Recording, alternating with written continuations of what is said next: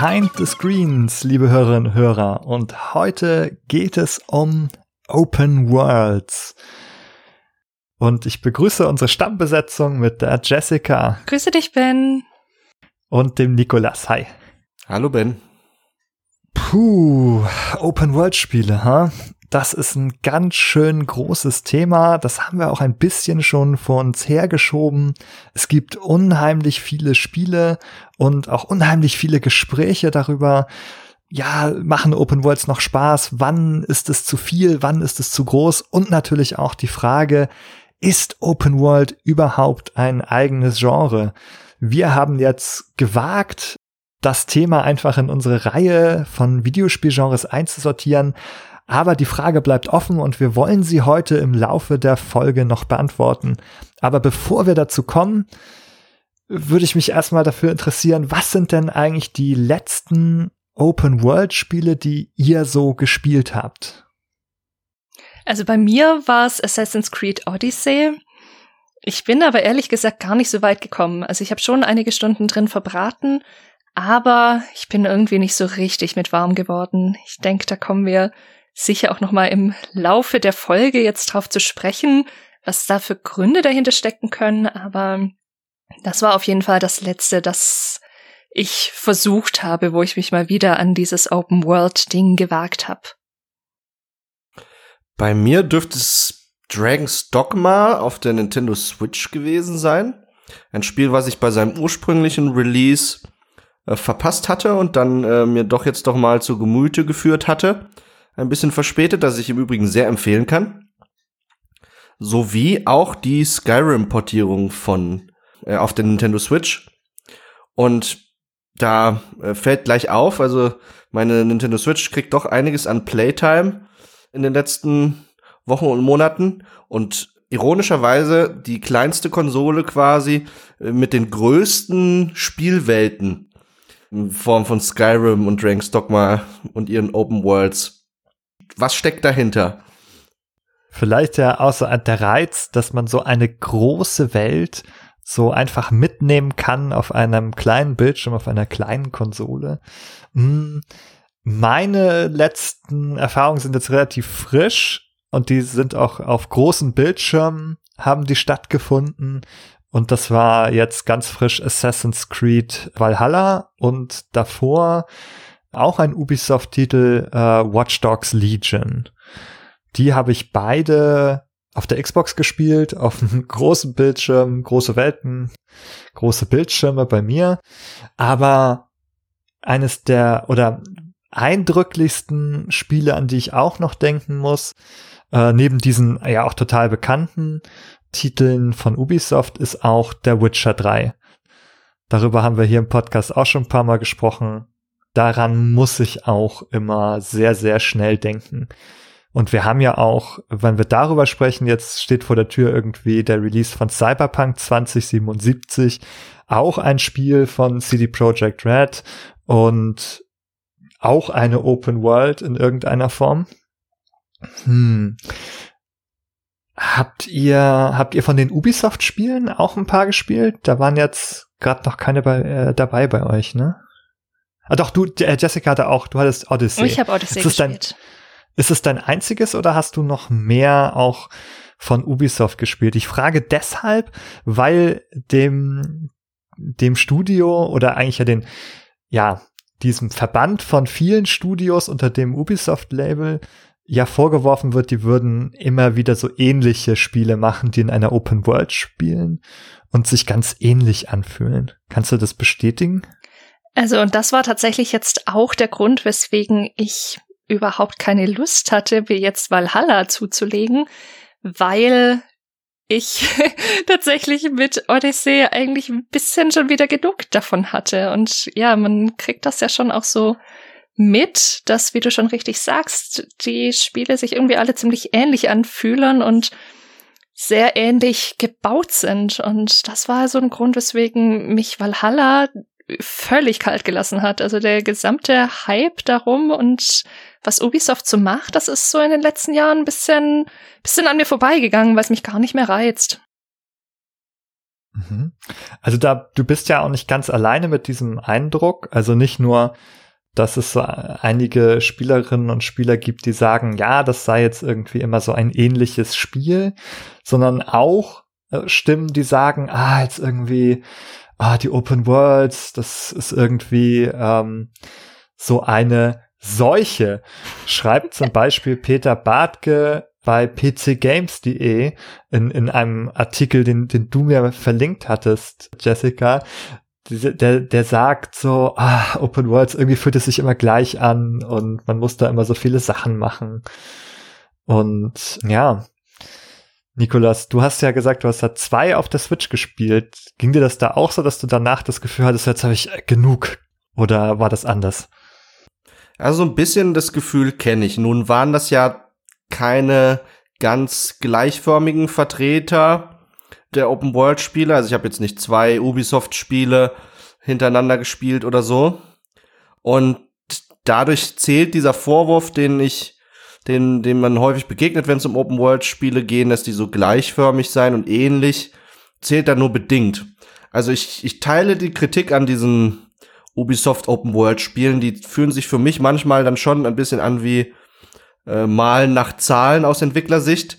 Da das Motiv wird immer ein bisschen ausgetauscht, aber letztendlich strukturell bleibt es irgendwie ähnlich.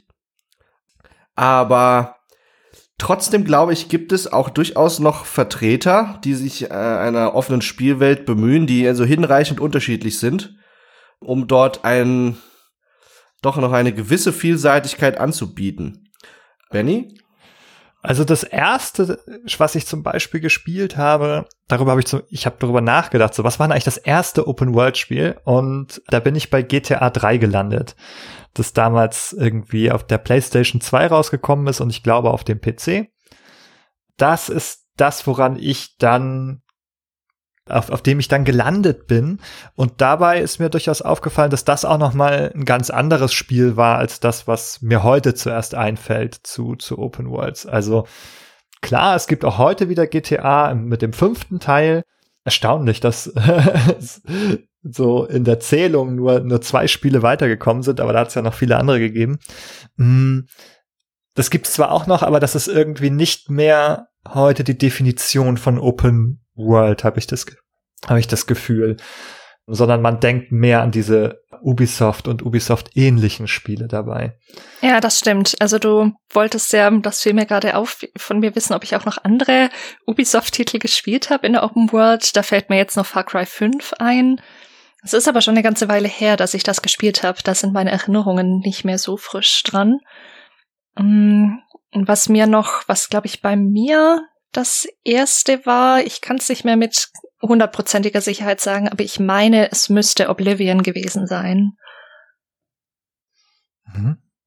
Und ich würde jetzt ganz gern, bevor wir sozusagen ähm, ein bisschen ins Detail gehen und nochmal so die verschiedenen Spieleindrücke durchschmecken, vielleicht nochmal ein Lieblingsspiel von euch haben. Und darüber sprechen wir dann ein bisschen vielleicht.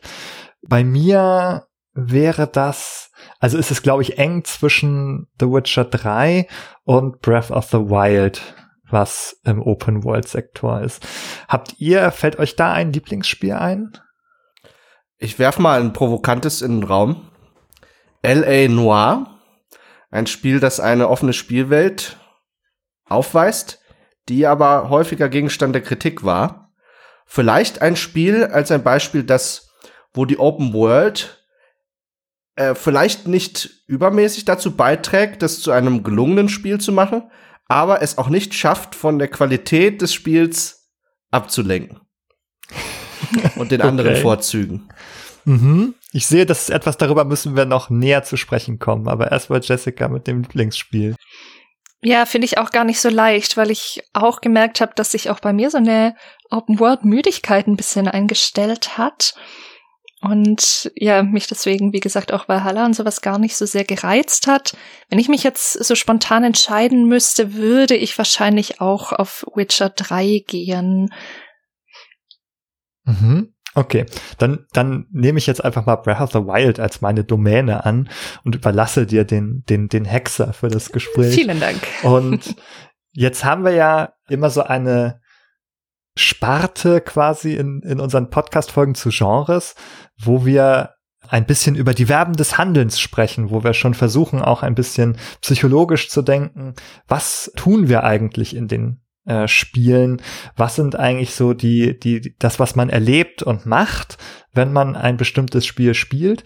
Und ihr seht daran, wir sortieren das Open World Spiel hier als Genrefolge ein, aber kleiner Teaser, wir werden noch darüber sprechen, ob wir überhaupt finden, dass das ein Genre ist. Doch bevor es soweit ist, wollen wir erstmal sehen, was passiert. Was macht man denn meistens?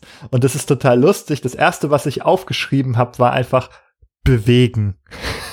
Sich durch die Welt bewegen. Also so ganz niedrigschwellig irgendwie weil ich das Gefühl habe, wenn ich daran denke, dann denke ich irgendwie immer, wie ich von A nach B laufe. Also das ist da, die erste Vorstellung, die ich bekomme, ist, wie ich zu Orten hinlaufe. Geht euch das auch so? Ja, tatsächlich. Also ich muss sagen, ich habe mich ein bisschen schwer auch damit getan, Verben des Handelns zu finden, weil, und ich denke, da kommen wir ja später auch noch mal drauf, Erwartung und Realität oft so ein bisschen auseinandergehen und dieses sich in der Welt bewegen, ich habe es als umhergehen aufgeschrieben, aber bewegen gefällt mir eigentlich besser, weil man ja auch oft mit Pferd oder mit sonst irgendwas unterwegs ist. Mm, das ist sowas, da kann man sich, glaube ich, auf jeden Fall drauf einigen. Äh, mein äh, Verb des Handelns, mein erster Vorschlag wäre das Erkunden. Dort ist die Bewegung nur ein Mittel zum Zweck äh, für die Erkundung notwendig.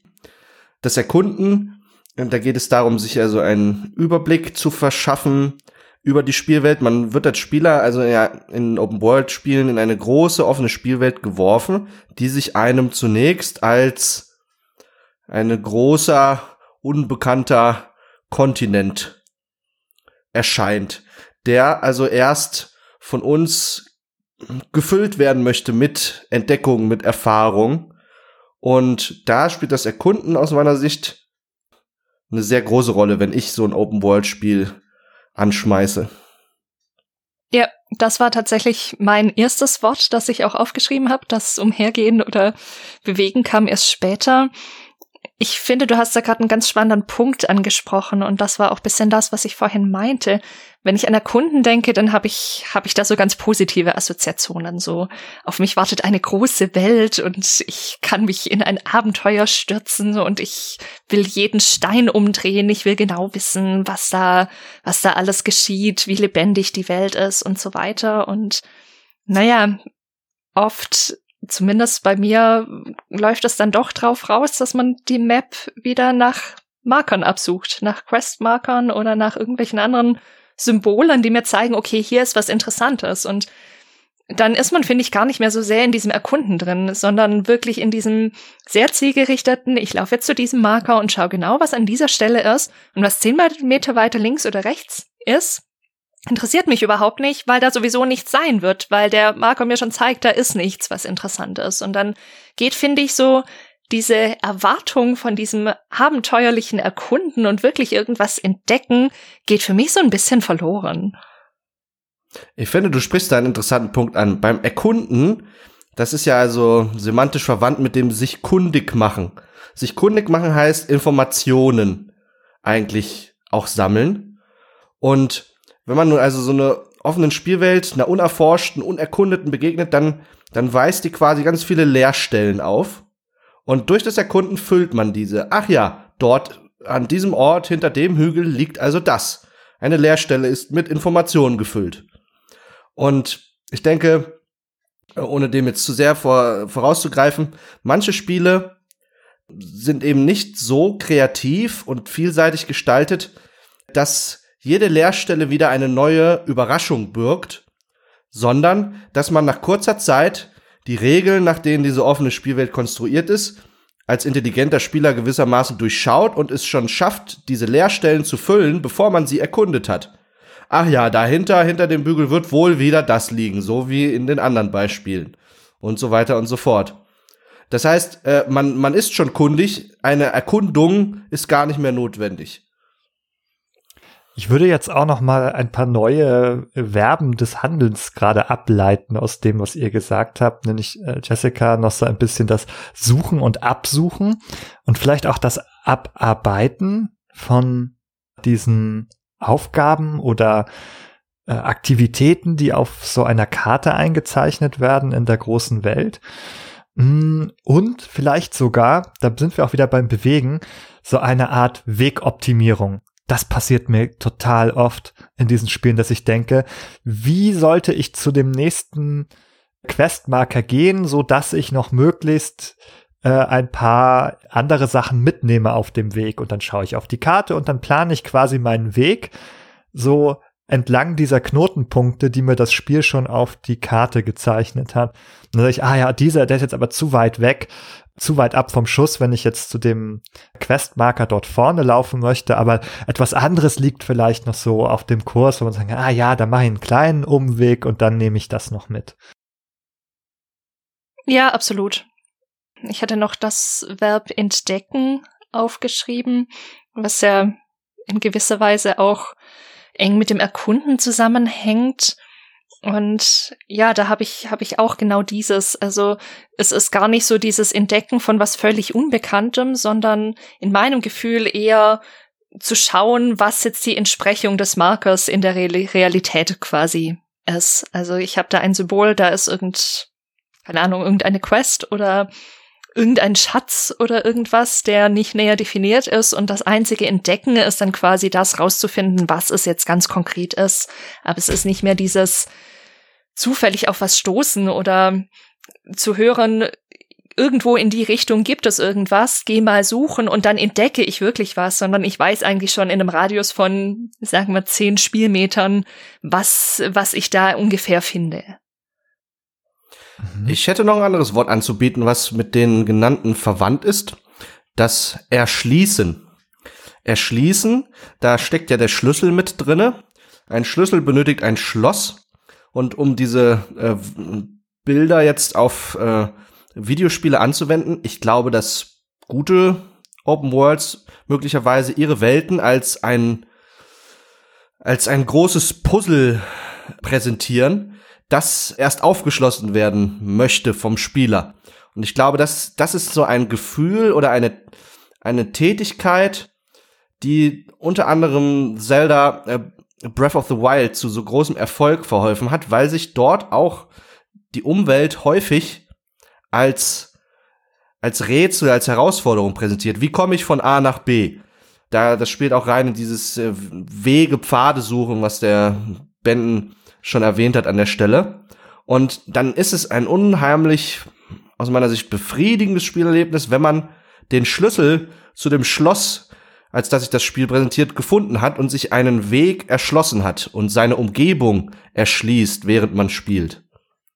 Mhm. Ja, zu den positiven Eigenschaften fallen mir auch noch ein paar ein oder zu den, anders gesagt, zu den Handlungsverben, die ich als positiv bewerten würde.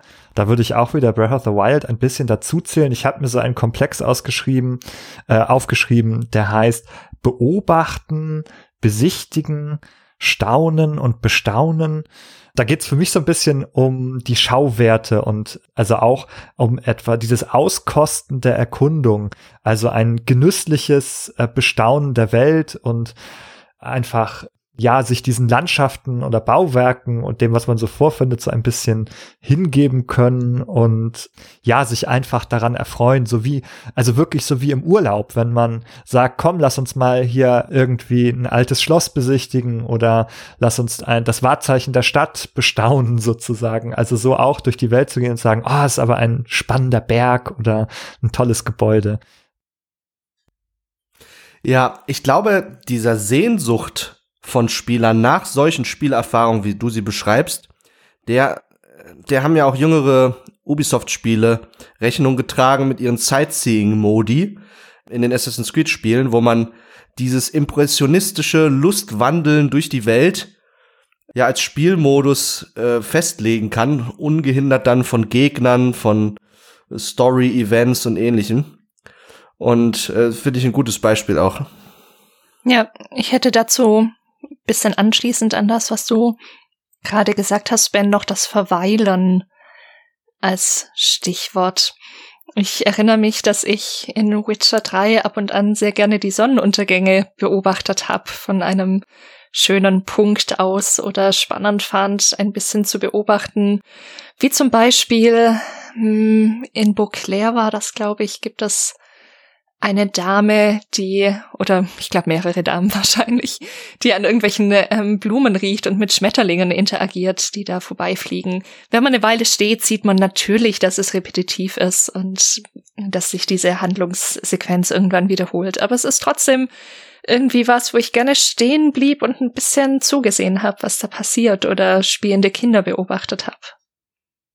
Äh, da muss ich auch sagen, also das Beispiel, was Benny erwähnte mit dem Staunen, was dort vielleicht so ein bisschen dazu gehört, auch in The Witcher 3, als ich also das erste Mal dort mitbekommen habe, wie der Wind dort durch die Bäume rauscht, da bin ich auch andächtig stehen geblieben, hab, bin dort verweilt und hab mir also das erste Mal in mich aufgesogen.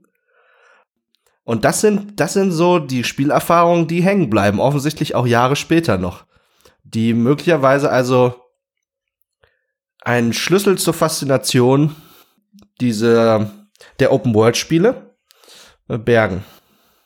Ja, ich würde da auch noch mal mit Breath of the Wild noch mal ganz konkret kommen. Also wenn man das Spiel startet, dann läuft man so auf einen auf einen Hang äh, relativ am Anfang zu, wo man dann nach unten schaut auf die Welt. Und dann sieht man da schon ganz viele Sachen, so zum Beispiel diesen äh, ja Berg oder Vulkan bei den äh, Guronen, und da ist so, so eine dunkle Wolke quasi, äh, hat sich da drumherum geschlossen und das ist auch ein ganz eindrückliches Bild. Und dann begleitet auch von dieser Vorstellung, boah, das ist jetzt nicht nur äh, eine Kulisse, das ist nicht nur ein gemaltes Bild, auf das ich schaue, sondern da kann ich mich auch hineinbewegen. Oder wie Nikolas sagt, ich kann mir dieses Bild auch erschließen und ich kann hinter die Sachen schauen, die da, die da sind. Und da fällt mir so ein bisschen, das ist eigentlich kein Verb, aber ich mache es einfach zu einem neugierig sein. Also die Neugier ausleben, die sich wecken lassen und neugierig sein, gehört dann auch irgendwie dazu, zumindest auch bei diesen gelingenden Spielen für mich, wo man sagt, oh, das möchte ich mir mal ansehen und das würde ich gerne äh, mir, ja, da würde ich gerne mehr drüber herausfinden. Also den Panoramablick, den du beschreibst, wenn man bei Breath of the Wild am Anfang aus dieser Höhle tritt auf das Plateau oder auch wenn man vom Plateau in die Spielwelt herunterblickt, ist für mich verbunden mit einer ungeheuren Verheißung. Dieser Blick über diese äh, sehr unterschiedlichen Landschaften, der verheißt Entdeckung, Neugierde, Spielerfahrung und ich glaube, etwas, was Breath of the Wild sehr gut gemacht hat, ist, diese Verheißungen können auch eingelöst werden. In dem Sinne, dass alle Sachen, die man sieht, auch erkundet werden können und erschlossen. Also jeder Berg kann beklommen werden, jedes Gebäude kann erklungen werden. Und ich glaube, das ist ein häufiger Kritikpunkt an Open-World-Spielen auch dem geschuldet ist, dass sie Dinge verheißen, die sie aber dann am Ende nicht einlösen können. Und dass daraus also so ein Mismatch entsteht aus einer Erwartung und Realität und dadurch auch so eine gewisse Dissonanz, die einem das Spielerlebnis dann vermiesen kann, mindestens retrospektiv. Ja, danke. Bevor, bevor wir ein bisschen genauer diesen kritischen Blick auch auf das Genre werfen, würde ich noch einmal ein Verb noch einbringen, also zumindest mein letztes Verb. Und das wäre, und das vereint so ein bisschen, um das nochmal zu sagen, es vereint ein bisschen das die sich bewegen und das Verweilen, ähm, sich aufhalten. Und einfach nur, das ist auch wieder ganz basal irgendwie, ganz grundlegend, sich in einer Welt aufhalten. Denn das wäre der Unterschied, finde ich, zu anderen Spielen, die keine offenen Spielwelten haben. Die geben einem vielleicht weniger das Gefühl, dass man sich in einer konsistenten, nahtlosen Welt aufhält, die tatsächlich irgendwie existiert und lebt und irgendwie da ist für mich. Also wenn ich nur so durch ein Level streife in Mario, dann gibt mir dieses Level vielleicht nicht das Gefühl, dass ich mich wirklich in einer Welt aufhalte, sondern dann habe ich vielleicht eher das Gefühl, nur durch einen so einen gebauten Abschnitt durch ein konstruiertes Level mich zu bewegen und weniger in einer echten Welt mich aufzuhalten. Ich, das macht vielleicht noch mal einen, einen Unterschied aus, dieser Gedanke bei Open Worlds. Jetzt haben wir vorhin schon so ein bisschen anklingen lassen, wir sind vielleicht gar nicht sicher, ob wir eigentlich gerade eine Genrefolge machen oder nicht. Es steht, finde ich, bei diesem bei dieser Beschreibung Open World so ein bisschen im Raum, ob das überhaupt ein, ein Genre ist oder was diese Bezeichnung genau ausdrückt. Und ich werfe einfach mal so ein, ein Starthäppchen hinein. Ich glaube, dass es zumindest der Begriff eine ähnliche Funktion erfüllt. Wir haben in unserer Folge über Videospielgenres allgemein, haben wir gesagt, es geht darum, dass man die, diese Medienwelt ein bisschen ordnen möchte in Kategorien, die einem etwas sagen also den, die eine Abkürzung, auch eine kognitive Abkürzung darstellen, unter der man sich dann ungefähr schon mal vorstellen kann, worum es irgendwie gehen wird. Und ich glaube, dass dieser Begriff Open World, zumindest so wie wir ihn verwenden und ja, die Art Spiele, die wir auch überwiegend äh, dafür bekommen, dass das in diesem Zusammenhang funktioniert, dass wir eine Vorstellung haben und die Spiele auch ungefähr zu diesen Vorstellungen passen. Ja, also soweit kann ich auf jeden Fall mitgehen. Hm, ich habe bisher tatsächlich niemals Open Worlds als echtes Genre begriffen. Ich fand das ganz spannend, als wir jetzt vorhin uns über diese Spielebeispiele ausgetauscht haben, dass wir größtenteils Rollenspiele und Adventures genannt haben. Und ich glaube, das ist nicht alles. Mir fielen noch Survival Games ein. Da gibt es einige, die sich Open Worlds bedienen. Zum Beispiel The Long Dark. Aber ja, für, für mich ist es eher, jetzt einfach mal als Hot Take in den Raum geworfen, für mich ist es eher kein Genre, sondern eine Eigenschaft, die bestimmte Spiele innerhalb von Genres haben können. Für mich entscheidend auch für die Frage, ob es ein Genre ist oder nicht, ist, in welcher Gestalt uns das Spiel erscheint. Und dann wäre die Frage, ist die offene Spielwelt, hat die innerhalb des Spiels eine so große Rolle? Ist die so fundamental wichtig für die Struktur und die Erscheinung des Spiels, dass sie seine Gestalt prägt? Und das kann man vielleicht bei manchen Spielen bejahen, bei manchen eher vielleicht verneinen. Also, um nochmal auf mein genanntes äh, Lieblingsspiel vielleicht oder eines der Lieblingsspiele zurückzukommen, L.A. Noir. Das ist im Grunde genommen ein Adventure-Krimi-Spiel, das zufälligerweise oder auch nicht zufälligerweise eben eine Open World aufweist. Dort ist es so, das Spiel würde aus meiner Sicht grundsätzlich auch ohne die offene Spielwelt funktionieren. Ähm, und daher ist es nicht so, dass, dass diese quasi eine konstitutionelle, eine konstituierende, wichtige Rolle für die Gestalt des Spiels an sich annimmt. Wenn man sie wegrationalisieren könnte und das Spiel würde immer noch funktionieren, dann kann sie nicht so wichtig sein. Und deswegen würde ich sagen, ist es dort auch vielleicht des, der Open World Begriff eher eine beschreibende Eigenschaft des Spiels, aber insbesondere bei den Ubisoft Open-World-Spielen der letzten Jahre, meine ich schon, dass diese offenen Spielwelten, also ohne die würde ein Assassin's Creed heutzutage, das würde nicht mehr funktionieren. Ein äh, Watch Dogs und ein Far Cry ist jetzt meine These.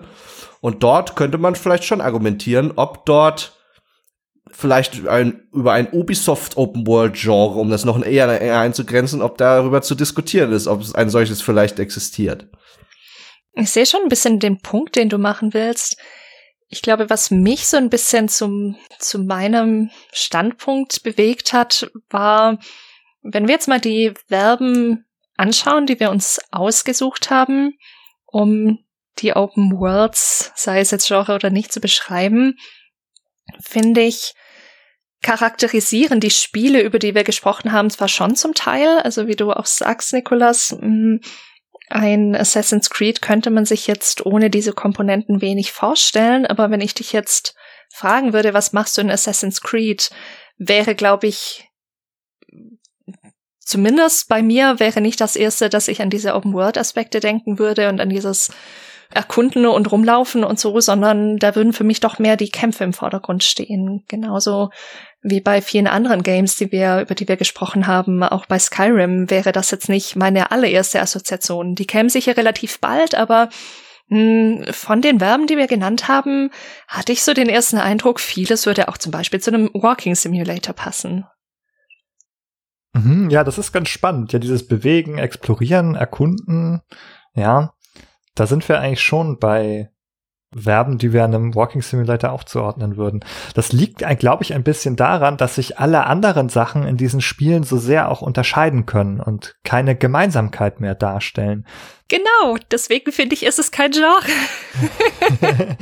ja, ja, das ist, also es ist interessant. Ich habe einmal bei Wikipedia reingeklickt, um sozusagen mir zu schauen, wie, wie dort eigentlich eine Definition hergeleitet wird. Und dort heißt es zum Beispiel auch, also ist es nicht unter Genres gelistet. Das heißt natürlich nichts, aber und der Beschreibungstext sagt auch eine Art von Spiel. Also vermeidet durchaus diesen, diesen Begriff des Genres da aktiv an einer Stelle, wo er hätte stehen können. Hm, und es gibt eigentlich auch nur so ein richtiges Merkmal, was die Spiele sich alle teilen oder was eben beschreibend genannt wird, ist eben die offene Spielwelt, die man mehr oder weniger von Anfang an erforschen kann. Und dann hört es also an, an Definitionsmerkmalen auch schon wieder, ja, relativ schnell auf. Es wird dann auch noch genannt, so Verfügbarkeit von Be Fortbewegungsmitteln. Ja, das kann gut sein. Ich würde es jetzt gar nicht so eng äh, mit aufnehmen und dass es so in verschiedene, also dass es da immer verschiedene Aufgabentypen gibt, so von Hauptquest und Nebenquest und anderen Tätigkeiten, die gar keine große Rolle mehr spielen, dass das typische Merkmale sind. Das stimmt wahrscheinlich, also das stimmt wahrscheinlich in den meisten Fällen. Ich habe trotzdem noch mal so auch noch andere Fälle mitgebracht. Zum Beispiel habe ich auch noch mal gedacht, Need for Speed. Es gab einige Need for Speed Teile, die offene äh, Spielwelten haben und auch andere Racing Games, die offene Spielwelten haben, wo man dann quasi so auch zum nächsten Race erstmal hinfahren muss, was ich echt gesagt total bescheuert finde. Irgendwie, also hä, soll doch das blöde Rennen losgehen? Warum muss ich denn da extra hinfahren? Das klingt voll umständlich. Deswegen habe ich Need for Speed Underground Teil 1 total gerne gemocht und den zweiten, den so viele Leute auch mögen, habe ich nicht so gerne gemocht, weil der dann diese Open World plötzlich hatte. Also ich muss glaube ich sagen, dass also das ist ja Teil der sagen wir mal der Binnendifferenzierung in dem Racing Genre, dass man diese lineareren Racer hat und diese Open World Racer und da gibt es, glaube ich, auch Schnittstellen, aber in der Fangemeinschaft, aber die sind nicht identisch. Und das, wenn, was du sagst, diese Frustration, da soll es doch endlich losgehen, da will ich nicht noch zum Rennen fahren. Ich glaube, dass dass dieses sich durch die offene Spielwelt zum Rennen bewegen, dass das insbesondere Spieler anspricht, die, wie wir das erwähnt hatten, die diesem impressionistischen Spielertyp angehören, die vielleicht sich auch das, die Cockpit-Innenansicht des Autos angucken, die Materialbeschaffenheit ihres Sportwagens und die also für die das Ganze mehr auch eine Experience stärker darstellt und für die dieses ganze drumherum, was Spieler wie du vielleicht dann als Stören empfinden, eine Bereicherung darstellt. Hm. Ja, das ist gut möglich. Das kann ich jetzt überhaupt nicht nachempfinden, weil so ein Cockpit kann man sich auch in der Garage angucken. So. Kann man da den, den Sportwagen auch da bei der guten Garagenbeleuchtung mal sich anschauen? ja, okay, also ich bin offenbar, also an dieser Stelle ist das nicht für mich gemacht, auf jeden Fall. Aber was ich interessant daran finde, ist, dass wir nie sagen würden, dieses Need for Speed wär, wäre ein Open-World-Spiel. So, wir würden immer noch sagen, ja, ja, es ist ein Rennspiel mit einer offenen Spielwelt. Das spricht gerade für Jessica ein bisschen, für deinen sogenannten Hot Take. Ich weiß gar nicht, ob, ob der wirklich ein, ein Hot Take ist oder ob das nicht vielleicht auch sogar noch eine relativ auch verbreitete Auffassung ist, dass das nicht so richtig ein Genre ist. Mm. Das wäre eher ein Hot Take zu euch beiden, glaube ich. Achso, na, das weiß ich gar nicht. Ich habe das zwar jetzt an, ich habe jetzt zwar anders gestartet, aber ich, ich sortiere es persönlich auch nicht als Genre ein. So, jetzt habe ich es gesagt. Ich würde gerne einen Punkt an der Stelle anbringen, den man möglicherweise als Argument interpretieren kann für den Genre-Status der Open Worlds. Und zwar insbesondere bei den Ubisoft Open Worlds, aber auch darüber hinaus, gibt es so einen Korpus an klassischen Spielelementen, die sehr viele Spiele, die diese offenen Spielwelten haben, aufweisen. Darunter zähle ich zum Beispiel die Aussichtstürme, nach deren Erklimmen wir Teile der Karte freischalten. Das ist, um jetzt beim Genrebegriff zu bleiben, das ist das Äquivalent zu vielleicht äh, dem Mord im Krimi. Es gibt zwar Krimis ohne Morde, aber die meisten Krimis haben Morde oder sehr viele. Und ähm, so haben auch viele dieser offenen Spielwelten solche schon fast klischeehaften, auch häufig als solche kritisierten Elemente, die sie teilen und die sie, die ihnen so eine Art gemeinsame Identität oder Gestalt vielleicht auch verschafft. Ja, wir haben ja auch in der allgemeinen Genrefolge darüber gesprochen, dass nicht immer alle Elemente in jedem Spiel wiederzufinden sind, aber dass es eben so einen gemeinsamen Pool wiederkehrender Eigenschaften gibt, auf die das meistens zurückzuführen ist, dass ein Spiel so klassifiziert wird. Aber ja, ich glaube trotzdem, du hast ja auch die Gestalt des Spiels angesprochen, Nico. Ich glaube, das spielt eine Rolle, weil das Need for Speed präsentiert sich in seiner Gestalt mehr als Rennspiel. Also dieses, dieses Rennfahren steht da sehr im Vordergrund. Ein anderes Beispiel wäre zum Beispiel The Witness. Äh, das ist ein Puzzlespiel. Äh, ich weiß, Nikolas hat das sehr gerne gespielt. Das hat auch eine offen begehbare Spielwelt. Und da würde man auch nicht sagen, ah ja, dieses Open-World-Spiel, das ich kürzlich gespielt habe, sondern da wäre klar dieses Rätseln und Puzzle lösen irgendwie auch im Vordergrund bei der Gestalt dieses Spiels. Also habe ich das Gefühl, vielleicht ist beides wahr. Also müsst ihr sagen, was ihr da, was, was ihr dazu sagt. Ich würde jetzt mal die These in den Raum stellen, beides stimmt. Manchmal ist es einfach nur ein Merkmal, das auch auftaucht. Aber es hat sich ein Typ Spiel entwickelt, der also seine Gestalt um diese Idee der offenen Spielwelt herum gebaut hat. Also gesagt hat, also die Welt steht irgendwie im Vordergrund und alles andere ordne ich dem unter. Ich mache kein Rennspiel aus Far Cry, sondern ich ordne die, das Fahren eines Fahrzeugs der Idee der offenen Spielwelt unter und ich biete vielleicht mal so ein Rennevent an, aber das macht nicht die Spielerfahrung meines Spiels aus. Das ist zumindest ein Vorschlag, wie man diese Konfusion um diese Frage, Genre oder nicht, auflösen könnte. Mag vielleicht nicht für jedermann befriedigend sein, aber ich kann den Punkt durchaus nachvollziehen.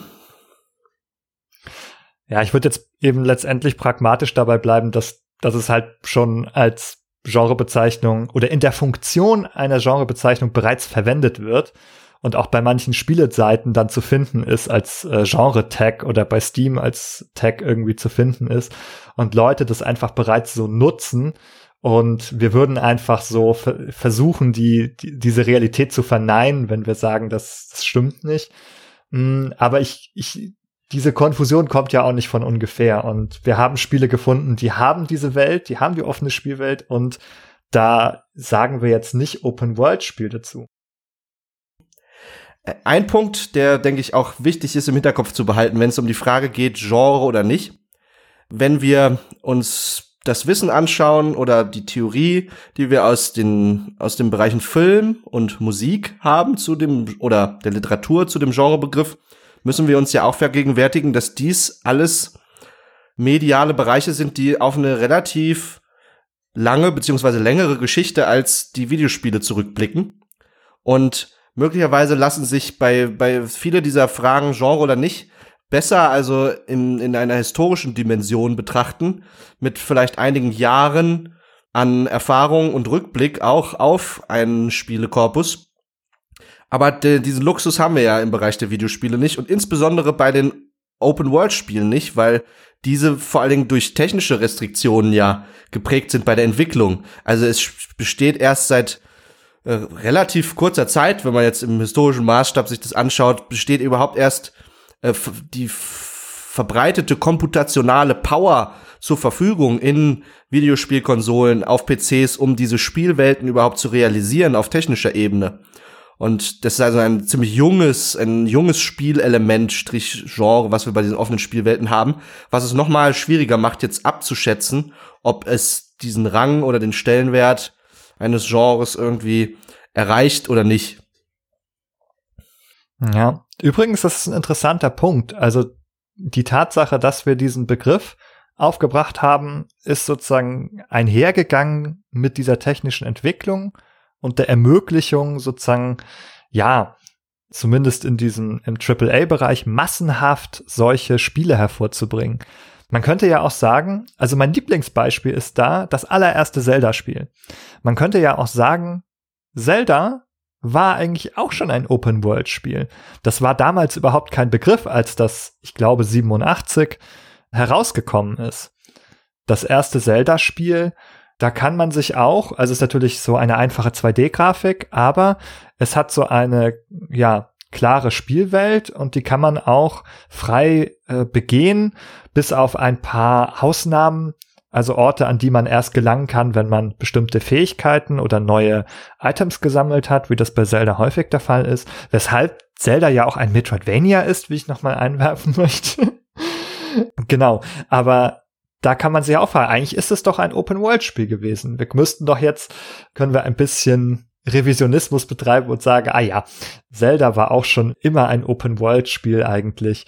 Da müssen wir jetzt neu klassifizieren und sagen, das ist eigentlich Open-World. Äh, das zählt definitiv auch zu den Hot Takes. Vielleicht haben wir ja in der Folge, hat jeder von uns mal einen dieser Hot Takes parat.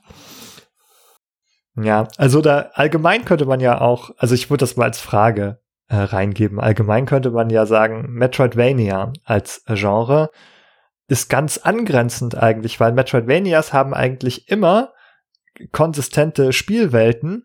Die sind nur deshalb nicht offen, weil bestimmte Bereiche sind immer abgeschlossen. Die, die kann man nur betreten, wenn man ein bestimmtes Item hat.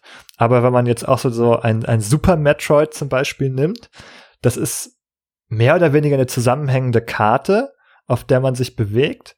Und wenn man alle, Item hat, alle Items hat, ist es eine Open World, weil man überall hin kann.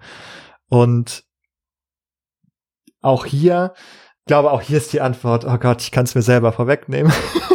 auch hier ist die Antwort, die Gestalt des Spiels stellt diese Offenheit der Welt nicht in den Vordergrund. Also was offene Spielwelten ja mit sich bringen, ist die Gefahr der Überforderung des Spielers, wenn sie da reingeworfen werden. Und ein Game Design technischer Kniff ist ja dann eben, diese Spielwelt zwar offen zu gestalten, aber noch nicht die gesamte Spielwelt direkt zu Beginn quasi auf, die, auf den Rücken des Spielers abzuladen, sondern auch Mechanismen einzubauen, nach deren, nach denen sich die Spielwelt sich einem langsam öffnet oder eben erschließt, womit wir wieder bei einem der Verben des Handelns wären, die vielleicht auch für Metroidvanias eben entscheidend ist.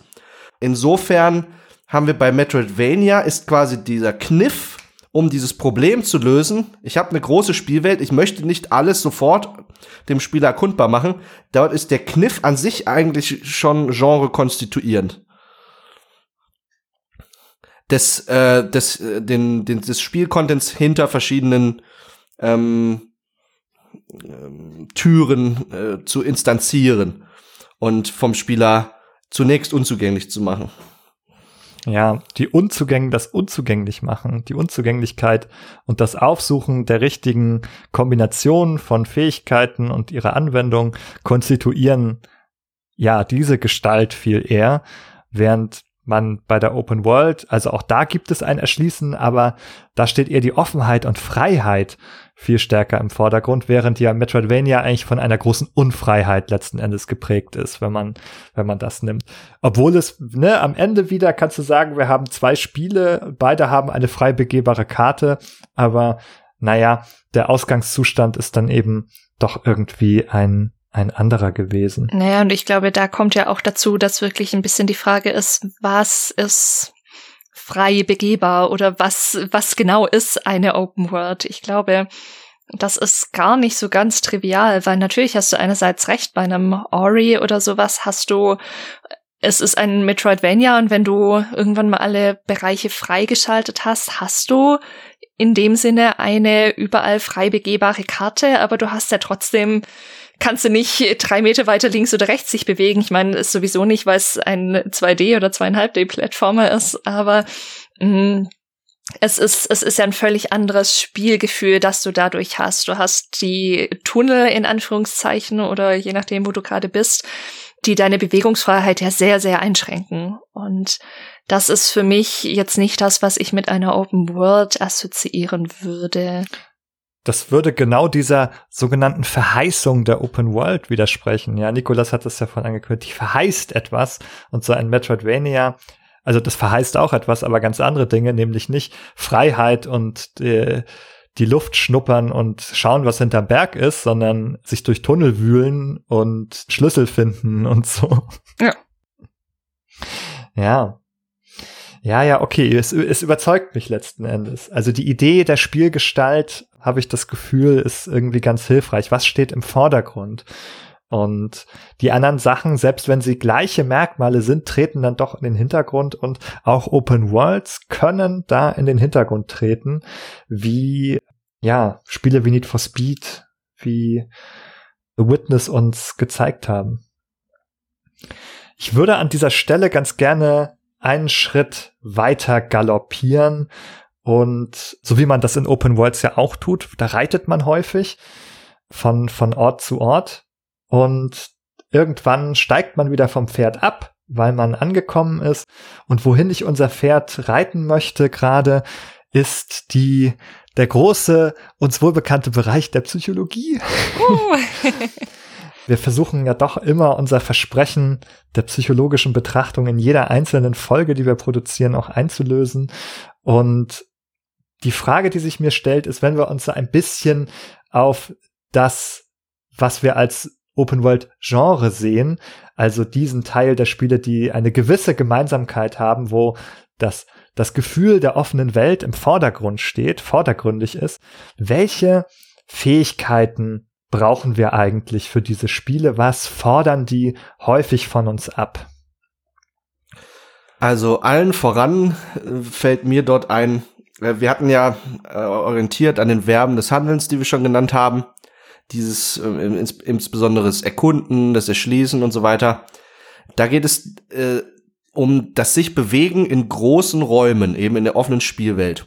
Und um sich gezielt zu bewegen in, in großen Räumen, brauchen wir einen Orientierungssinn, beziehungsweise die Fähigkeit, uns zu orientieren, uns zu verorten in diesem größeren Raum.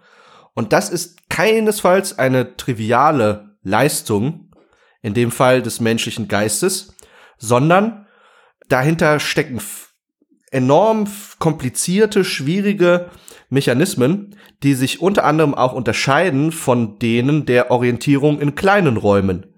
Wir wissen also aus der psychologischen Forschung, dass das getrennte oder sagen wir mal nicht identische mentale Systeme sind, die für die Orientierung in, im Kleinen und die Orientierung im Großen zuständig sind was rein aus Alltagssicht schon eine gewisse Plausibilität hat, da man vielleicht von sich selber oder von anderen Leuten kennt, dass sich manche Leute im Kleinen vielleicht ganz gut orientieren können, aber sobald sie im Großen sind, bei einer Orientierungsübung im Freien, bei der Bundeswehr oder Geländelauf und sowas, völlig aufgeschmissen sind. Oder andersrum. Also ich weiß nicht, ob ihr da vielleicht aus einem privaten Beispiele kennt. Bei mir persönlich im Kleinen komme ich einigermaßen noch zurecht, aber im Großen, ohne Navigationssystem zum Beispiel, im innerdeutschen Verkehr oder auch darüber hinaus bin ich hoffnungslos verloren.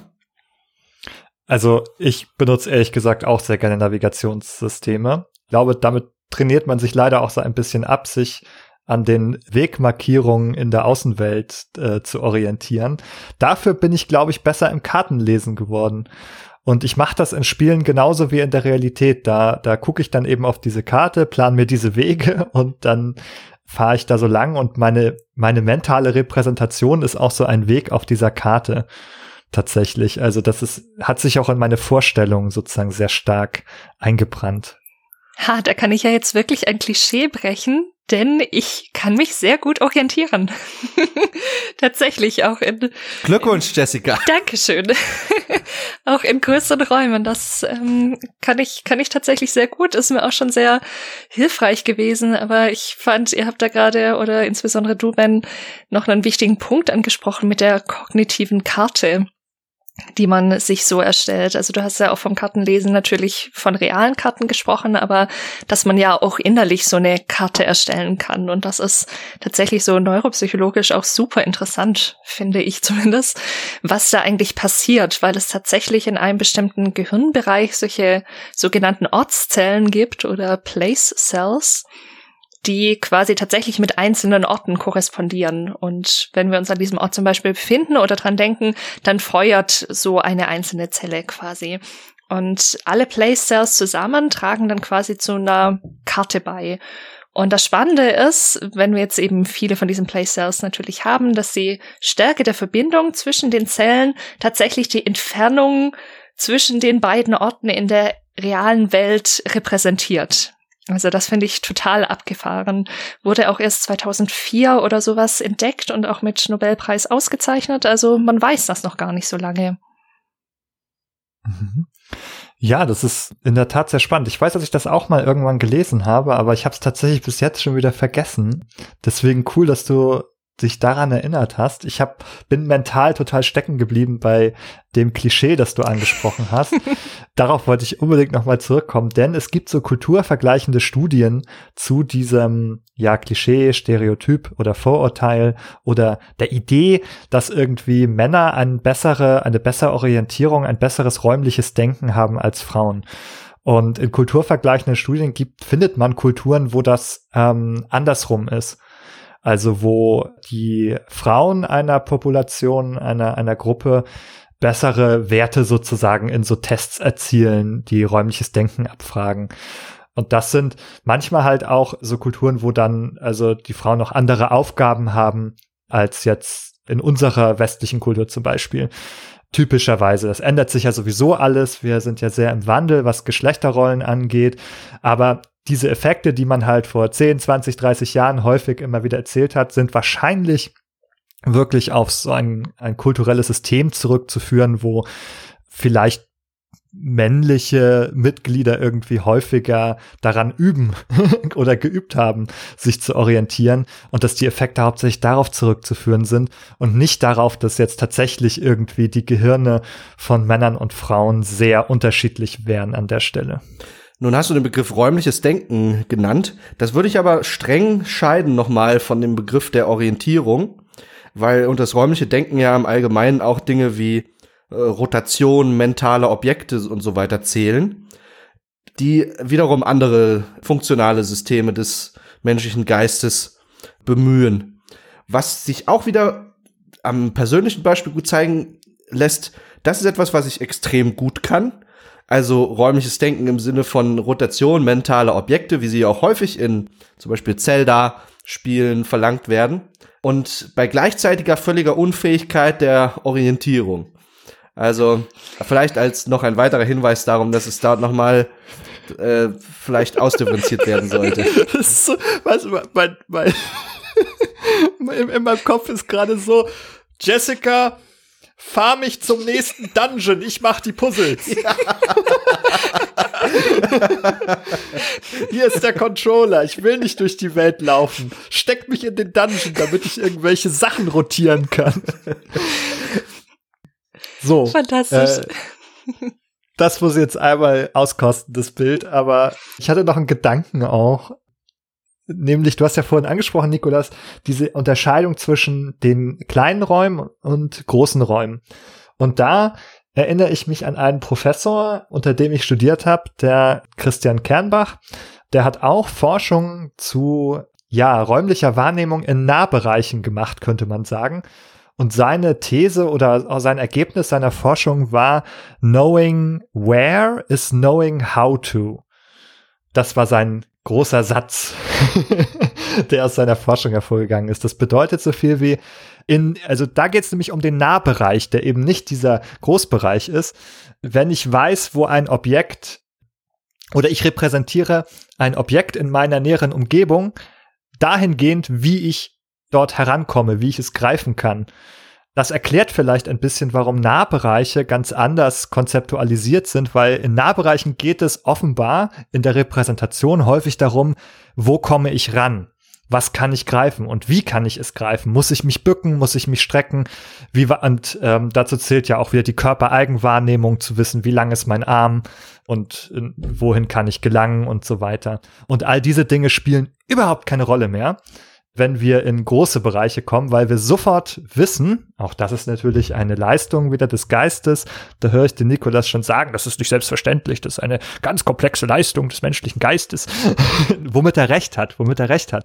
Denn wir wissen automatisch, dass sozusagen in der Ferne unser Körper nicht hinreicht. Wenn wir das nicht wüssten, dann hätten wir eine ganz seltsame Körper- oder Raumwahrnehmung wahrscheinlich, wenn wir dächten, wir könnten da bis zum Horizont in die Sonne greifen oder sowas. Und da wissen wir aber für gewöhnlich, dass wir es nicht können. Und dann spielen irgendwie ganz andere Sachen eine Rolle. Dann gibt's so eher so ein System dafür, wie weit, also was, was sind überhaupt da so für Strecken, wie, wie lange brauche ich, um dahin zu gehen oder sowas. Aber da sind wir nicht mehr beim Objekte greifen. Ja, vielleicht noch ein bisschen zu dem Thema, wie wir uns denn in Räumen orientieren.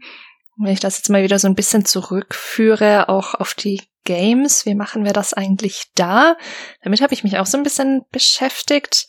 Und da sind wir, glaube ich, auch wieder so bei dem Thema, wie, wie sind die Spielwelten geschaffen? Also gibt es, gibt es Landmarks zum Beispiel, die ich nutzen kann, an denen ich mich orientieren kann? Sehen die alle gleich aus? Gibt es irgendwas, was ein bisschen hervorsticht, was liebevoll gestaltet ist? Oder, oder oder an manchen Spielen kann man sich ja auch selber Landmarks erstellen. Also bei The Long Dark zum Beispiel kann man inzwischen, glaube ich, auch Steinhäufchen bauen, wenn ich mich nicht täusche. Ich habe schon länger nicht mehr reingeschaut, aber es gibt auch Sprühdosen, mit denen man sich bestimmte Stellen markieren kann mit irgendwelchen Symbolen, die einem dann später die Orientierung erleichtern sollen. Mhm, ja, das ist ein guter Punkt. Und da kann man vielleicht auch wieder Gutes von weniger gutem Spieldesign scheiden, nämlich dort, wo diese Landmarks sehr gut platziert sind, wo sie distinkt sind, also so eine ikonische Prägnanz haben, also dass wir sie sofort erkennen und auch wiedererkennen können und nicht das Gefühl haben, wie bin ich nicht hier gerade im Kreis gelaufen, jetzt bin ich schon wieder an demselben Gebäude angekommen oder oder ist das ein neues, das genauso aussieht, da kann man, glaube ich, sehr gut, also mit dem richtigen Design. Und da sind natürlich auch wieder so visuelle Prinzipien entscheidend, so wie sieht das dann aus der Ferne aus, ist das distinkt unterscheidbar? Und also überhaupt die Frage, wie, wie muss sich eine visuelle Gestalt jetzt unterscheiden, in welchen Merkmalen? Reicht Farbe? Oder ist es Größe, Höhe, Form, gibt es ja viele Parameter, damit ich dann sehr gut eines von einem anderen wieder unterscheiden kann. Ja. Ich glaube, ein Punkt, der auch noch interessant ist, ist, hm, wie wir eigentlich Strecken in virtuellen Welten abschätzen. Also ist das, haben wir da quasi genau das, dasselbe Gefühl für Strecke oder nicht? Und eine Rolle dabei spielt, vermute ich, da wir ja natürlich keine realen Schritte machen, wenn wir uns jetzt nicht gerade in einer VR befinden, können wir zum Abschätzen von Strecken natürlich irgendwelche visuellen Merkmale nutzen, anhand derer wir versuchen zu extrapolieren, wie weit das jetzt irgendwas entfernt ist, aber natürlich auch die Zeitinformation nutzen. Also wie lange brauche ich denn, um von, nach, von A nach B zu gelangen? Und das ist ja mhm. auch noch das Spannende, finde ich, bei Open Worlds. Das hast du auch schon so ein bisschen angesprochen vorhin, Ben. Dass man oft auf dem Weg zum eigentlichen Zielpunkt noch alles Mögliche mitnimmt, was so halbwegs auf dem Weg liegt. Und ich glaube, auch das macht dann manchmal das Gefühl, dass die Strecke eigentlich sehr viel weiter ist. Also es kann sein, dass du natürlich dann in der Realität tatsächlich auch einen kleinen Bogen läufst, um dahin zu kommen und damit eine größere Strecke zurücklegst. Aber die Ereignisse, die auf dem Weg passieren, für die du Zeit brauchst, weil eine Nebenquest auftaucht oder weil irgendein Event stattfindet, irgendeine Cutscene kommt oder was auch immer, trägt alles dazu bei, dass wir quasi abspeichern, okay, ich habe ziemlich lange gebraucht, um von A nach B zu kommen und wir dann Strecken vielleicht sogar überschätzen, obwohl sie in Realität eigentlich sehr, sehr schnell zurückzulegen wären. Oh, das habe ich total bei Assassin's Creed auch gemerkt. Also ich habe Valhalla zuletzt ja gespielt und da war es auch so, dass ich hatte, oh, das sieht aber, oh, ich glaube, das ist schon weit da jetzt hin. Und wenn ich da aber wirklich straight hinreite, dann denke ich so, okay, das war jetzt irgendwie so zehn Sekunden Weg eigentlich nur. Warum habe ich eigentlich gedacht, dass das super weit weg wäre? Und ich glaube, du hast es gut erklärt. ich, ich, ich finde, ihr sprecht da ein ganz interessantes Phänomen an. Und zwar, man muss wissen, in solchen Open-World-Spielen, ich bin in der Regel Komplettionist, ich will immer alles mitnehmen an Sidequests und Co. Und das führt bei mir dazu, dass ich, wenn ich äh, vom Spiel aus für die nächste Hauptquest lange Strecken zurücklegen soll, wie Jessica das beschrieben hat, ich, ich äh, sträube mich dagegen, ein schnelles Fortbewegungsmittel dafür zu wählen, wie das Pferd, das einem in vielen Spielen angeboten wird. Denn vom Pferd aus ist es schwieriger, sagen wir mal, diese ganzen Sachen am Wegesrand in sich aufzusaugen, sondern es wird auch einem durch das Spielinterface häufig erschwert. Man muss erst absteigen, um mit verschiedenen Objekten überhaupt zu interagieren. Und das ist mir irgendwie zuwider. Und erinnert hat mich das an ein Zitat von einem meiner Lieblingsautoren, Max Frisch. Aus dem Homo Faber stammt da das Zitat, das da äh, in dem Buch eigentlich als Diagnose des Zeitgeistes der Amer Amerikas der 50er Jahre gemeint ist, aber hier, glaube ich, gute Anwendung findet. Er attestiert dort, dass die Menschen die Welt durch Geschwindigkeit so verdünnen, dass sie sie nicht mehr erleben müssen. Und das ist das Gefühl, das ich habe, wenn ich also mit einem Pferd durch diese Open World galoppiere. Ich verdünne mir die Spielwelt so, dass ich sie nicht mehr erleben kann oder muss. Und für manche Spieler mag das ein Vorteil sein, weil sie eben die als Ablenkung empfinden, die Sachen am Wegesrand. Und für mich ist es eben das eine Verdünnung, ein, ein weniger, äh, weswegen ich das für, für mich oder Spielertypen wie mich das ja eher nicht zu einer gelungenen Spielerfahrung beiträgt. Also mir geht's absolut so. Ich begrüße die Verdünnung, denn ich habe das Gefühl, dass es manches dann so aufgeplustert und aufgeblasen ist mit Aufgaben und Tätigkeiten, dass ich die Verdünnung dann herbeisehne und genau das tue. Also manchmal so, ich will jetzt wirklich nicht auch noch in aller Gemütlichkeit hier zu Fuß entlang stapfen. Da bin ich ja ewig beschäftigt, jetzt schnell aufs Pferd gestiegen und davon geritten. Und wenn ich was nicht sehe, dann muss ich das auch nicht haben. Das Problem ist nur leider, wenn man es sieht, dann will man es häufig doch haben. Da muss ich gerade noch mal dran denken, nämlich das Problem, was du angesprochen hast, der Vervollständigung. Completionism, dass man doch auch sich angehalten fühlt, dass man das alles machen möchte, weil wenn es da ist, wenn mir das Icon angeboten wird, möchte ich es auch abarbeiten. Und noch schlimmer, wenn daraus Listen werden, wenn es dir zum Beispiel sagt, ah, wie viel Prozent hast du denn geschafft und wie viele Aktivitäten in dieser in diesem Areal hast du denn absolviert? Nur fünf von neun. Was ist denn mit den anderen vier, Herr Hoberg? Wollen Sie die nicht auch noch erledigen? Ja, unbedingt. genau, genau. Und das ist auch nicht nur deine Schuld sozusagen. Zwar unterscheiden sich Menschen in ihrem Drang, wie sehr sie das machen wollen, aber es gibt auch einen allgemein psychologischen Effekt, der sogenannte Zeigarnik-Effekt, der besagt, wenn man etwas angefangen hat, dass man einen gewissen Druck verspürt, das auch zu Ende zu bringen. Und indem halt Spiele Prozentangaben machen, Listen machen, hat man immer das Gefühl, ich habe etwas angefangen, was ich noch nicht zu Ende gebracht habe. Weil ich habe jetzt ja einen von zwölf Pokalen hier gesammelt. Und das kann ja nicht sein. Was bin ich denn nur für ein Mensch, wenn ich jetzt hier die anderen elf nicht auch noch sammle? Und das ist auf jeden Fall der Grund, warum es, also ich glaube, der Grund, warum es diese Listen in Spielen häufig gibt, warum die erfolgreich sind, weil dann Leute die gerne abarbeiten, um dann diese psychische Erleichterung zu verspüren, so, ich habe wieder was geschafft, ich habe etwas zu Ende gebracht.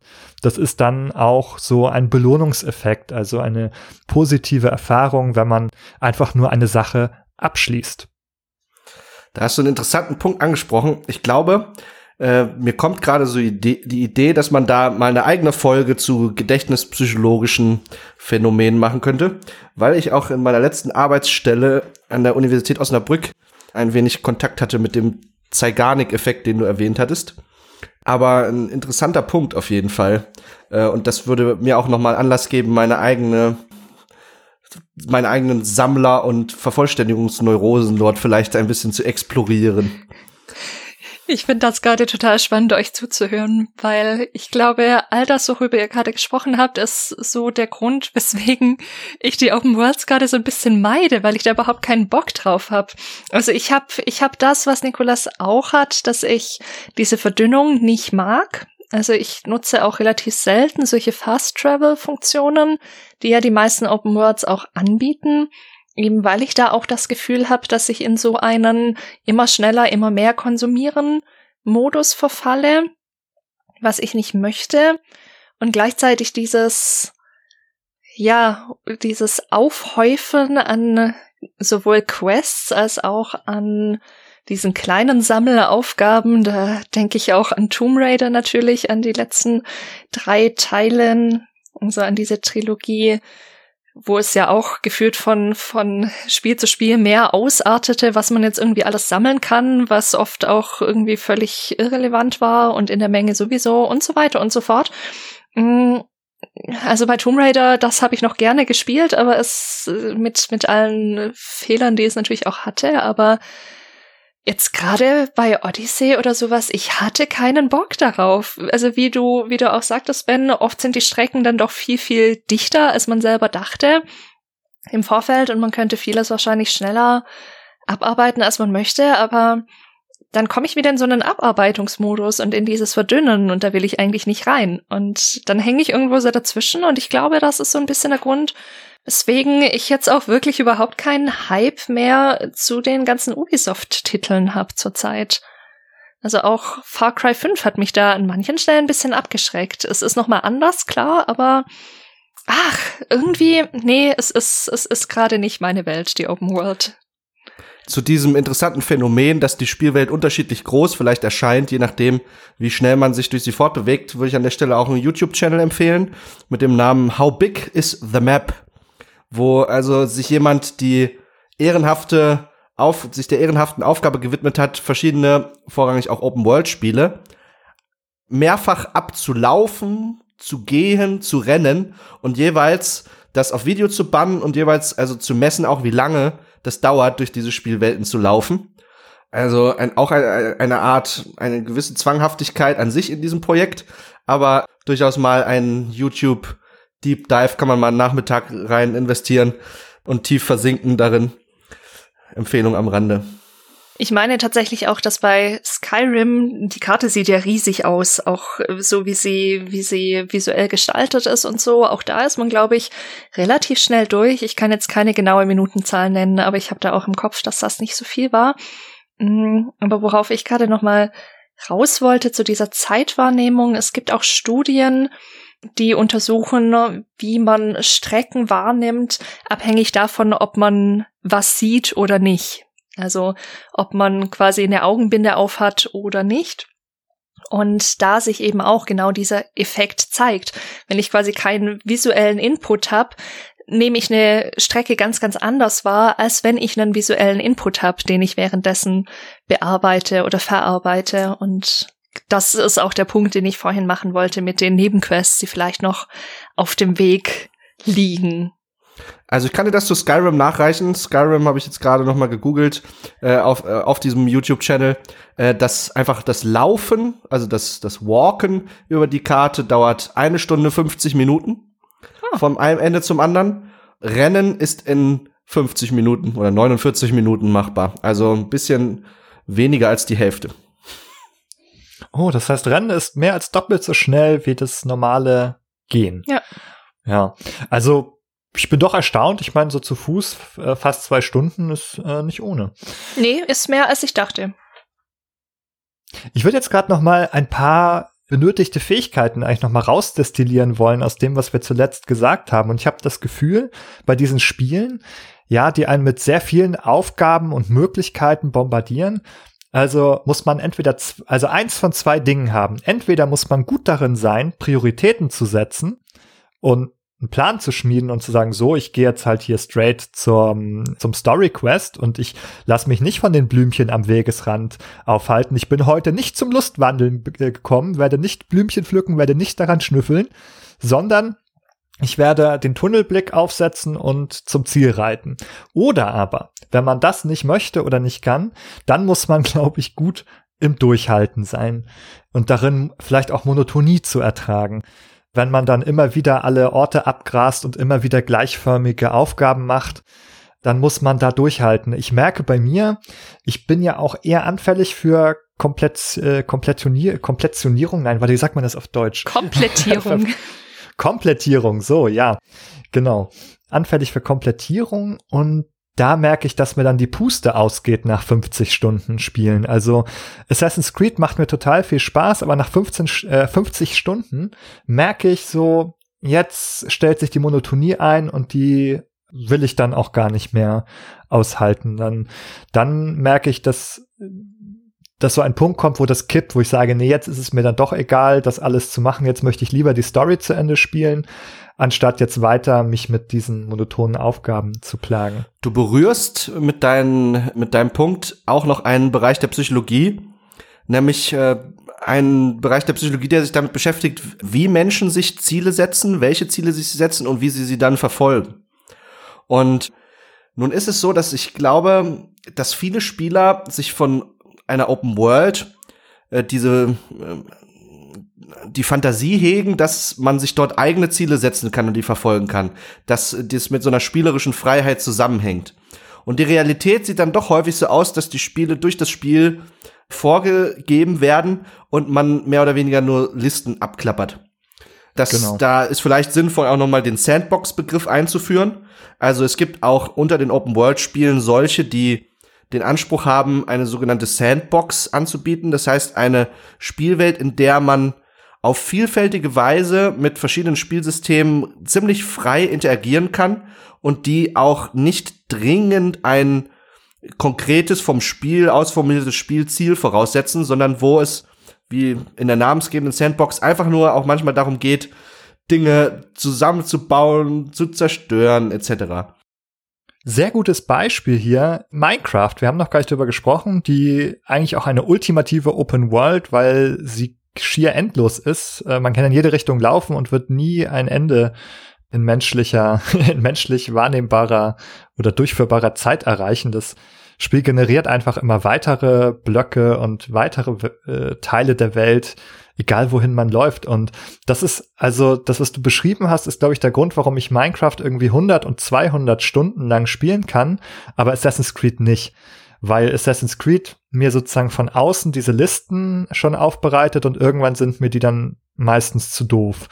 Das ist natürlich auch wieder so zu tun mit mit externaler Motivation, dass mir hier so externe Anreize eher so geboten werden und dass ich mir die Ziele auch nicht selber setze.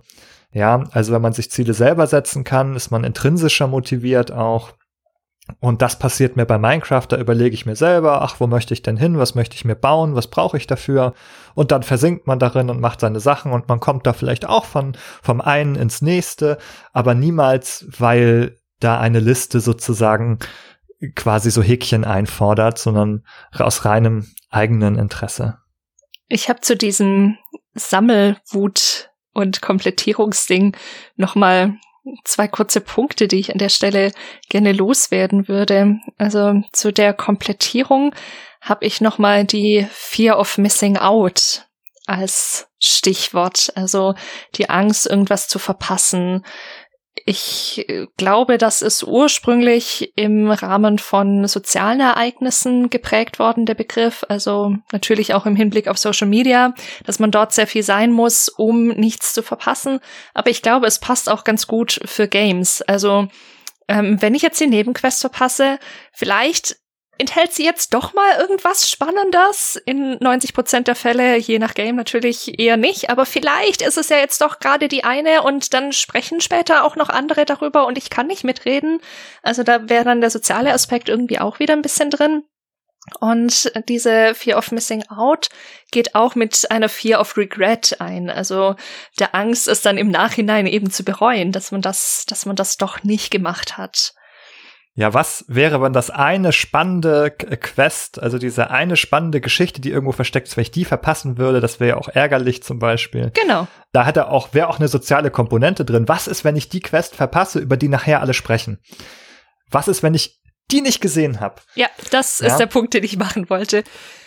Das ist natürlich ein Mechanismus, den sich vor allen Dingen MMORPGs oder andere Online-Live-Spiele äh, bemühen, dass sie in den teilweise ja offenen Spielwelten, wie sie die meisten MMORPGs ja bieten, dann Events platzieren, die zeitlich befristet sind und die dem Spieler also dazu animieren sollen, seine Subscription zu erneuern, um da an dem Moment, äh, an dem äh, Event teilzunehmen, in der Angst, nämlich sonst äh, was zu verpassen und es hinterher zu bereuen, wie Jessica das schön erklärt hat. Ja, ich glaube, an der Stelle kommen wir ein bisschen weg vom Open-World-Kern. Aber Jessica hat noch einen Punkt dazu, glaube ich. Genau, ich hatte noch den Punkt der Sammelwut, der sich natürlich jetzt auch nicht ausschließlich auf die Open World bezieht, aber in der, glaube ich, doch deutlich stärker nochmal ausgeprägt ist als in vielen anderen Genres oder Arten von Spielern. Mm, ich habe da einen kurzen, ein kurzes Zitat aus einem Artikel von der PC Games, den können wir auch verlinken. Da geht es um Tomb Raider, also auch wieder um die letzte Trilogie. Und den, den, das fand ich sehr schön. Ich habe leider gerade den Autor nicht parat. Jedenfalls schreibt er, denn die Open-World-Krankheit, an der Rise of the Tomb Raider leidet, erzeugt einen heimtückischen Rausch. Erst macht sie einen süchtig und erzeugt ein falsches Gefühl der Befriedigung, dann stürzt sie ein in die Sinnkrise und lässt einen selbst bei hundertprozentiger Komplettierungsrate hungrig mit der Frage zurück, warum man eigentlich die ganze Zeit nutzlosen Tand gesammelt hat. Ja, das sind wir genau bei dem Punkt. Irgendwie arbeitet man die Waschlisten ab und hat vielleicht auch so kleine positive Erlebnisse. Da sind wir natürlich wieder auch beim Thema so positiver Verstärkung, einfaches instrumentelles Lernen. Wenn ich irgendwo hingehe, ich mache eine Kiste auf, ich krieg eine Kleinigkeit aus der Kiste, ist das eine Belohnung und dann laufe ich da durch die Spielwelt und mache alle kleinen Kisten gerne auf, weil ich dafür Kleinigkeiten bekomme. Die Sinnkrise, in die man am Ende verfällt, ist, wenn man irgendwann merkt, dass halt all diese Dinge dann doch zu nichts weiter führen, außer dieser bloßen Anhäufung von Erfahrungspunkten oder Gegenständen. Und irgendwann ist man an einem Punkt, gerade in den Open Worlds, die auch viel mehr Ressourcen anbieten, als man eigentlich braucht im Spiel. Wenn man die alle sammelt, dann häuft man sie nur noch, aber man hat eigentlich gar keinen wahren Grund mehr, dass man sie brauchen würde. Da finde ich, hast du einen interessanten Punkt angesprochen, weil, also wir haben das auch in anderen Folgen schon erwähnt und ich möchte es hier nochmal kurz umreißen. Positive Verstärkung, da ist unter bestimmten Umständen insbesondere intermittierende Verstärkung besonders effektiv. Das ist also Verstärkung, die in unregelmäßigen Abständen erfolgt, die man vielleicht nicht vorhersehen kann, wie sie zum Beispiel beim Glücksspiel äh, und Lootboxen und ähnlichem der Fall ist. Und das ist jetzt interessant, denn offene Spielwelten modulieren die Frequenz der Verstärkung eben über räumliche Distanz innerhalb der Spielwelt. Das heißt, wenn ich also innerhalb der Spielwelt nah beieinander verstärkende Trigger oder Events platziere, da habe ich einen direkten Einfluss darauf, in welcher Frequenz ich auch den Spieler verstärke. Und das ist etwas, was eigentlich nur Open Worlds so in dieser Form nutzen können, weil sie eben diese enorme Breite vielleicht aufweisen. Wobei, also wenn ich das so überlege, natürlich auch in linearen Spielerfahrungen kann man ja die Frequenz modulieren, indem man den Spieler verstärkende Ereignisse vorwirft. Man hat natürlich eine größere Kontrolle darüber, aber die Größe der Spielwelt und die Positionierung der Dinge in der Spielwelt an sich, das funktioniert natürlich in Open-World-Spielen besonders gut, darüber verstärkende Sachen zu modulieren. Mhm. Ja, in dem Zusammenhang möchte ich noch mal einen Punkt auch anbringen und das führt das so ein bisschen zusammen. Du hast vorhin mal von Zielsetzung gesprochen, dass bestimmte Gründe gibt, warum einige Menschen ähm, sich Ziele setzen und die gut erreichen und einige sich Ziele setzen und die nicht so gut erreichen. Das hängt auch mit den Zielen natürlich zusammen, mit dem Art, mit der Art der Zielen, aber es gibt auch so Persönlichkeitsmerkmale oder Personenmerkmale, die dabei eine Rolle spielen. Und eines ist zum Beispiel, wie gut man inhibieren kann. inhibieren, das ist ein lustiges Wort der Psychologie. Das bedeutet, ja, das bedeutet hemmen. Hemmen bedeutet das in der Übersetzung, also sich von etwas abhalten zu tun, also äh, eine Handlung unterbinden. Das bedeutet das. Also wenn ich zum Beispiel das Ziel setze, ich möchte jetzt die, die Hauptquest abschließen, dann muss ich dafür sorgen, dass ich alle anderen Reize, die sich mir darbieten, eine Truhe am Wegesrand, dass ich es unterlasse, vom Pferd zu steigen, um diese Tour noch einzusammeln, weil das mich dann ja auch davon abhält, sozusagen jetzt äh, zügig zu meinem Ziel zu kommen. Und das ist so ein bisschen wie das Experiment mit den Überraschungseiern, über das wir auch schon mal gesprochen haben. Ne, bin ich in der Lage, so die Belohnung aufzuschieben? Also da bei diesem Experiment, ich erinnere nur dran, da kriegen Kinder ein Überraschungsei, dann heißt es, liebes Kind, das musst du jetzt, äh, du musst jetzt warten, du darfst es nicht aufmachen und wenn du es fünf Minuten lang schaffst, kriegst du noch ein zweites. Und dann sind die Kinder unterschiedlich gut darin zu warten und einige reißen es gleich auf und wollen lieber die schnelle Belohnung als den Belohnungsaufschub zu leisten, wo sie dann hinterher mehr bekommen. Und hier ist es auch so ein bisschen so wie dort, dass man dann eben diesen Impuls, ich möchte da jetzt etwas unmittelbar haben und mir greifen, dass man den unterdrücken muss. Ich lasse jetzt die Truhe liegen und die ist mir jetzt egal. Auch wenn es eine kleine Belohnung ist, das kann ich jetzt unterdrücken und reite weiter zum Ziel. Und ich bin dann wahrscheinlich die Queen of Inhibition, weil ich einfach das ganze Genre inhibiere. oh ja, das kann man natürlich auch darauf übertragen. Wie gut ist man in der Lage, einfach dann Nein zu dem Spiel zu sagen. Äh, das musst du in deine Twitter, das musst du in deinen Twitter-Bio reinschreiben. Jessica Cartman, die Queen of Inhibition. ja, ich inhibiere Open-World-Spiele. Sehr ah, Queen of Destruction, Queen of Inhibition, das wird immer besser. Du sammelst hier die oh. Königstitel. Äh. Ja, ja, ja. Sehr royale Eigenschaft. Ja. Ach ja, je, und ich habe sie mir schon wieder selber zugeschrieben. Schrecklich, schrecklich. Was heißt das? Selbst, also selbsternannte Queen of Inhibition heißt es oh dann. Oh Gott. Emanzipiert ist das, wenn man oh. sich selbst ah, zur ja. Königin ausruft. Ist das nicht toll? Mhm. Man muss es einfach nur gut rahmen und schon ist es weniger verwerflich. Ja. Ja, ich, ich habe das Gefühl, wir haben ganz gut äh, Fähigkeiten und psychische Aspekte umrissen, die wir, die wir brauchen können bei dieser Bewältigung dieser gigantischen Welten. Und ich würde jetzt ganz gerne noch mal zum, zum Anfang zurückkehren und zur Verheißung der Open World und so ein bisschen, dass diese beiden Aspekte verbinden. So was verheißt sie eigentlich jetzt? Was war noch mal die Fantasie, die man sich erhofft? Und wann gelingt diese Fantasie der offenen Spielwelt und wann scheitert ähm, diese Fantasie oder dieses Spielgefühl? Hm. Als, also als erstes, ähm, ja, Nikolas, vielleicht Du hast ja diese die Verheißung der der Open World auch ähm, zu uns gebracht als Begriff. Was was wäre noch mal das Destillat hier, ähm, was diese Verheißungen eigentlich sind? Also ich glaube, dass durchaus äh, das eine individuelle Frage ist, dass so, solche Spiele unterschiedliche Verheißungen bedeuten für unterschiedliche Spieler. Da kann ich vielleicht nur also noch mal aus persönlicher Sicht wiederholen und ich halte es für möglich, dass es Spielertypen gibt, die diese äh, Sicht mit mir teilen. Was verheißt für mich die Open World? Die heißt für mich, dass ich meine Neugierde befriedigen kann. Das ist ein Begriff, der hier schon gefallen ist. Dass ich Freiheit kosten kann, dass ich das Gefühl habe, es liegt etwas Bestimmtes in der Luft, ein bestimmter Abenteuergeist, äh, und dass ich den schmecke, während ich spiele. Ähm, das ist, das ist die Verheißung. Das heißt, wir haben ja ein enormes Repertoire an ähm, olfaktorischen Halluzinationen, die ich mir erhoffe äh, von von diesem Spiel und ähm, das ist natürlich das ist natürlich schwer ähm, einzulösen von so einer digitalen ähm, Experience. Ähm, ja. Und da ist also das Scheitern vielleicht bis zum gewissen Grad vorprogrammiert.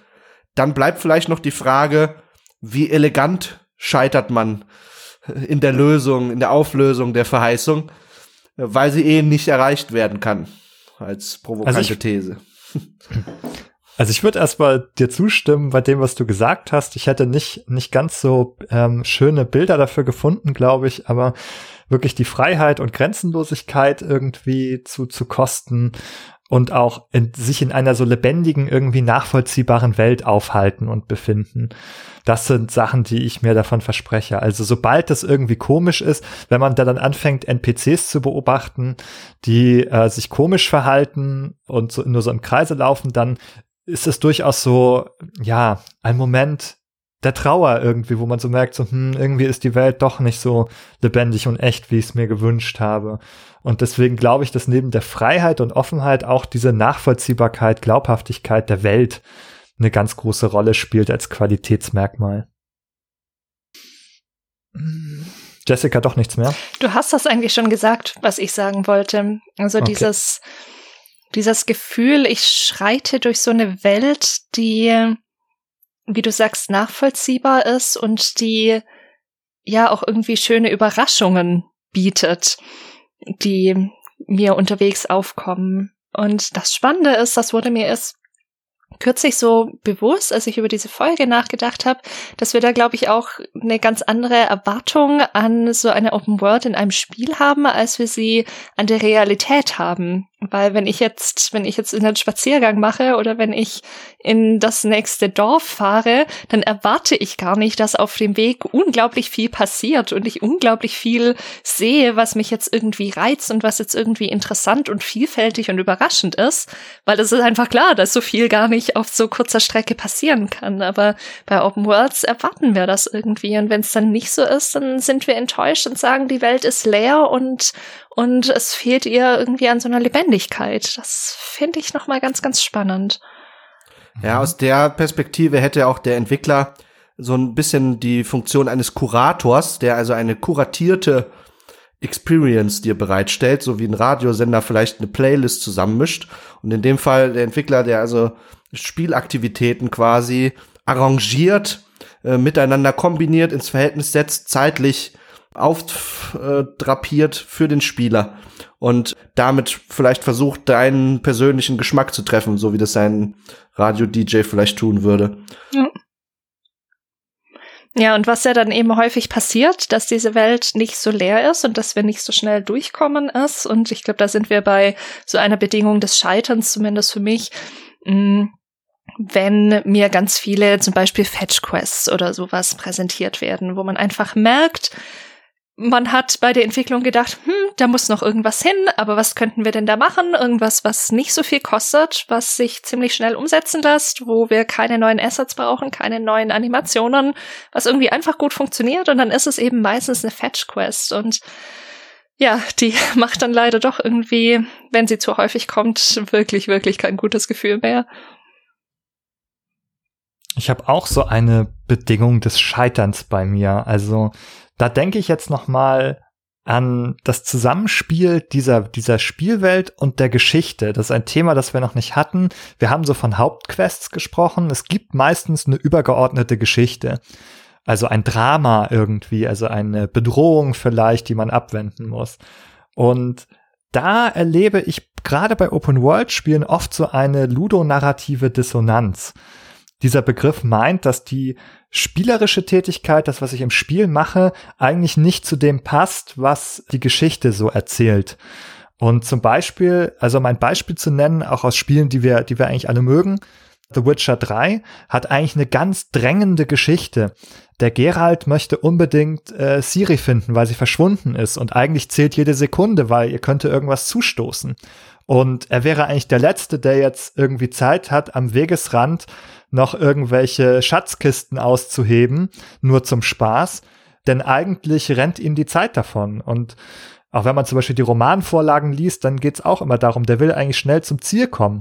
Der macht nur eigentlich was, was nötig ist, um an sein Ziel zu gelangen. Und da scheitert dann, finde ich, so ein Spiel im, im Sinne der ludonarrativen Dissonanz, wenn man also Stunden und im Spiel Tage, Wochen, Monate äh, Ingame-Zeit quasi damit verbringt, irgendwie Nebenaufgaben abzuarbeiten, die den Geralt überhaupt nicht weiterbringen. Das ist einfach völliger Quatsch für die Geschichte und das geht bei vielen Spielen so.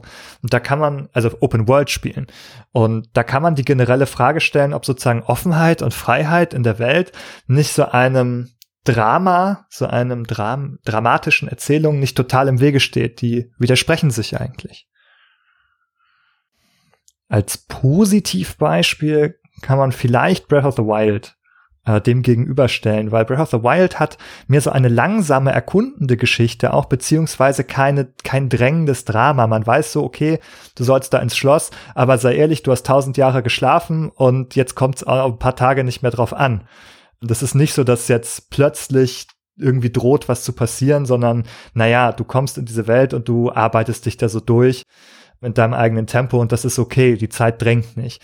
Und deswegen funktioniert das, finde ich, in diesem Spiel auch. Also du sagst, okay, ich, ich taste mich hier so durch, ich schmecke mich durch die Welt, weil ich weiß gar nicht, was hier los ist und muss das auch erstmal alles rausfinden. Und ja, die Uhr tickt nicht. Deswegen würde ich das wieder als gelingendes Spiel auch aus dieser Sicht anführen. Ja, das ist ja ein Punkt, der auch immer wieder diskutiert wird, dass die, das Quest-Design und sicher auch das Story-Design sich noch sehr an früheren Spielkonzeptionen orientiert und für die Open Worlds irgendwie übernommen wurde, obwohl das an vielen Stellen, wie du jetzt gerade auch, finde ich, sehr schön dargestellt hast, einfach gar nicht passt und ja, unter anderem so eine ludonarrative Dissonanz erzeugt. Ja, Breath of the Wild, äh, Nikolas, äh, du sagst ja, du warst ein ein Fan der Neugier und versprichst dir sozusagen, dass du Neugier ausleben kannst. Hat Breath of the Wild das für dich geschafft auch? Wäre das auch ein positives Beispiel? Auf jeden Fall. Insbesondere möchte ich da die Rolle der Korok-Samen hervorheben, die man finden kann. Und zwar könnte man das auch einordnen zunächst als irgendwie so eine Art äh, den Sammlungswahn befeuerndes Spielelement. Allerdings finde ich, hat das einen interessanten Kniff. Und zwar, wenn man also Komplettierungswahn hat und all diese Korok-Samen tatsächlich sammelt, wenn man wirklich so verrückt ist, weil das sind sehr, sehr viele in dem Spiel, dann erwartet einen am Ende des Spiels, also Spoiler-Alarm an dieser Stelle, nicht irgendeine glorreiche Belohnung, sondern das Spiel bricht quasi ironisch, äh, selbstreflektiv diese, diese Sammelwut auf, indem es, es gibt eine Belohnung, wenn man alle gesammelt hat, einen goldenen Kackhaufen den man bekommt. Das ist also, also, ähm, der also keine, keinerlei Wert hat im, innerhalb des Spiels. Das, ist, das ist die Trophäe, die man dafür bekommt. Und das ist quasi auch eine Art ironischer Kommentar auf, also sag mal, wie doof warst du eigentlich hier, diese ganzen Sachen zu sammeln. Das ist gar nicht der Sinn der Sache gewesen, sondern die sollen nur ein Angebot darstellen, die deine Spielerfahrung bereichern. Und als, als, als solcher habe ich sie aber auch erlebt. Ich weiß, dass viele Spieler das nicht so gesehen haben aber für mich war das, hat's genau diesen Zweck auch erfüllt. Also.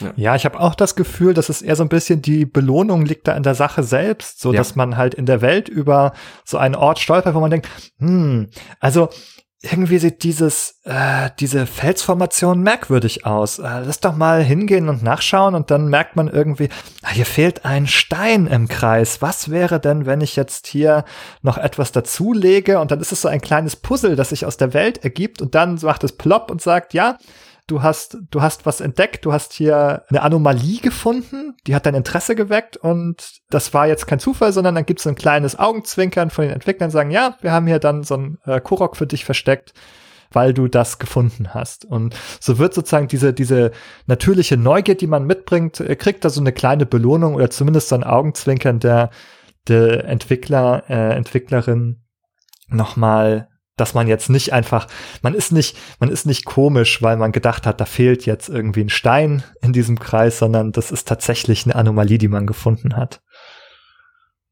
Ja, das finde ich sehr schön. Und wie ist es bei dir, Jessica, eigentlich mit dem, mit dem Witcher? Wie würdest du den jetzt nochmal bewerten mit, nach diesen Kategorien? Was gelingt, was gelingt nicht?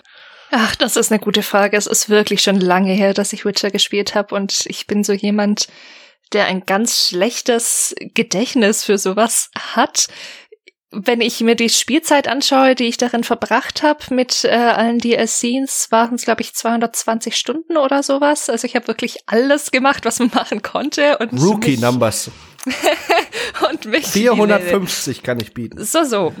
Ja, also ich, ich finde, ich habe alles gemacht, was es zu machen gab und weiß von vielen, dass sie sehr viel weniger Zeit drin verbracht haben. Deswegen würde ich das mal als Punkt nehmen, dass, dass es mir gut gefallen hat. Natürlich gab es auch da die Fetch Quests, aber ich fand insgesamt, dass das Design, jetzt mal abgesehen von diesem ludonarrative Dissonanzpunkt, der natürlich stimmt, wenn, fand ich viele Quests wirklich, wirklich gut und hatte da wirklich an wenigen Stellen das Gefühl, dass die Welt jetzt irgendwie leer ist oder dass die Quests doof sind. Und äh, wie gesagt, dieses Schmetterlingsbeispiel und so, das, das blieb mir einfach sehr in Erinnerung und Deswegen, klar, gibt's auch kleine Kritikpunkte, aber im Großen und Ganzen, da war mir dann auch das zehnte Räubernest egal.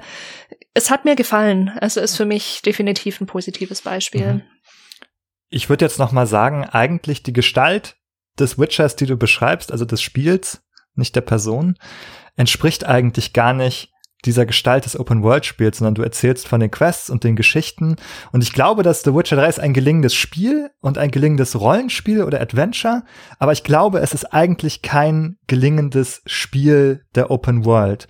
Also kein Spiel, das sich gelingend um die Spielwelt gebaut hat, sondern eigentlich ist es genau anders.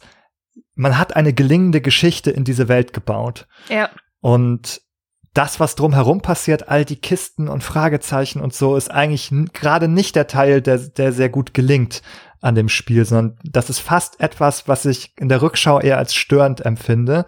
Und manchmal denke ich, da war The Witcher 2 ein bisschen besser, weil es mehr Struktur geboten hat. Es hat diese Geschichten, die gut waren, die, an denen man sich erfreut hat mit den Figuren, die man mag, ähm, hat es viel äh, verdichteter erzählt in kleineren Spielumgebungen. Die hatten dann auch Freiheiten, aber sie waren sehr viel übersichtlicher und haben eben nicht diese Gefahr geboten, dass man sich verliert in kompletten Abwegigkeiten, irgendwelche Witcher-Gear zu sammeln, die man sowieso nicht braucht, wenn man ehrlich ist. Da ist was dran. Ja. Da möchte ich den Bogen auch noch mal zur literarischen Vorlage schlagen. Die Witcher-Bücher sind ja sowohl in Form von einer Reihe Kurzgeschichten als auch Romanen in Literatur geschrieben worden, gefasst worden. Und ich finde so diese, die Gestalt einer einzelnen Quest, die passt ganz gut zu denen der Kurzgeschichte. Man, man hat so eine relativ eben kurze, in sich abgeschlossene Geschichte und die gefällt mir schon in der literarischen Vorlage besonders gut. Und dort ist es ja auch so, wenn man also mehrere Kurzgeschichten hintereinander liest, da sind teilweise Zeitsprünge, Ortssprünge drin. Dort muss man sich eben nicht dieser Erfahrung aussetzen, dass man erstmal durch die Landschaft lange laufen muss, lange Landschaftsbeschreibungen sich durchlesen muss und Beschreibungen, wie Gerald von einer Kurzgeschichte zur nächsten halt sich erstmal hinlaufen muss oder so, äh, was jetzt im Videospiel das Äquivalent wäre, sondern da kriegt man das Ganze kondensierter und dadurch auch irgendwie befriedigender. Ja. Ja, dem würde ich absolut zustimmen, ja. Wir haben jetzt tatsächlich ein paar Merkmale gefunden, wo wir sagen, Open Worlds gelingen. Sie gelingen dann, wenn sie unsere Neugier wecken und wenn sie eine eigene Motivation ansprechen, die Welt zu erkunden, wenn sie die Welt auf diese Weise zur Verfügung stellen und auch in den Mittelpunkt stellen, wenn die Welt so auf diesem Wege die Hauptattraktion ist, und eben nicht, wenn sie, wenn die Welt nur zu einer Waschliste wird, zu einem Raum, den man mühsam durchqueren muss, weil die Liste es abverlangt, weil das nächste Icon wartet. Und sie gelingt auch dann nicht, wenn sie eigentlich mit ihrer Geschichte, die sie erzählen möchte, nicht gut harmoniert, wenn sie, wenn die Geschichte eine Dringlichkeit darstellt, die vom vielen Suchen und Sammeln nicht eingelöst werden kann. Und ja, dafür haben wir Beispiele gefunden und wir haben auch entdeckt, dass ein Spiel trotzdem gut sein kann, selbst wenn die Open World nach diesen Maßstäben nicht so gut gelingt, nämlich beim Witcher 3, dass wir trotzdem für ein gutes Spiel halten.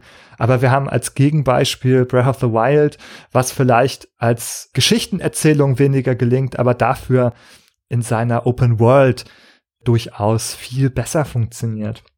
Ja, und wenn ihr da draußen euch wünscht, dass auch unser Projekt ein gelingendes wird, wenn ihr wollt, dass Behind the Screens weiter gelingt, dann könnt ihr uns dabei helfen, indem ihr uns eine Bewertung bei iTunes dalässt, die uns dabei hilft, sichtbar in den iTunes Charts zu bleiben oder indem ihr uns einfach bei Spotify abonniert. Und wenn ihr mitdiskutieren wollt, dann könnt ihr das, indem ihr auf unseren Discord-Server kommt. Link ist auf der Website in dem Beitrag zu dieser Folge.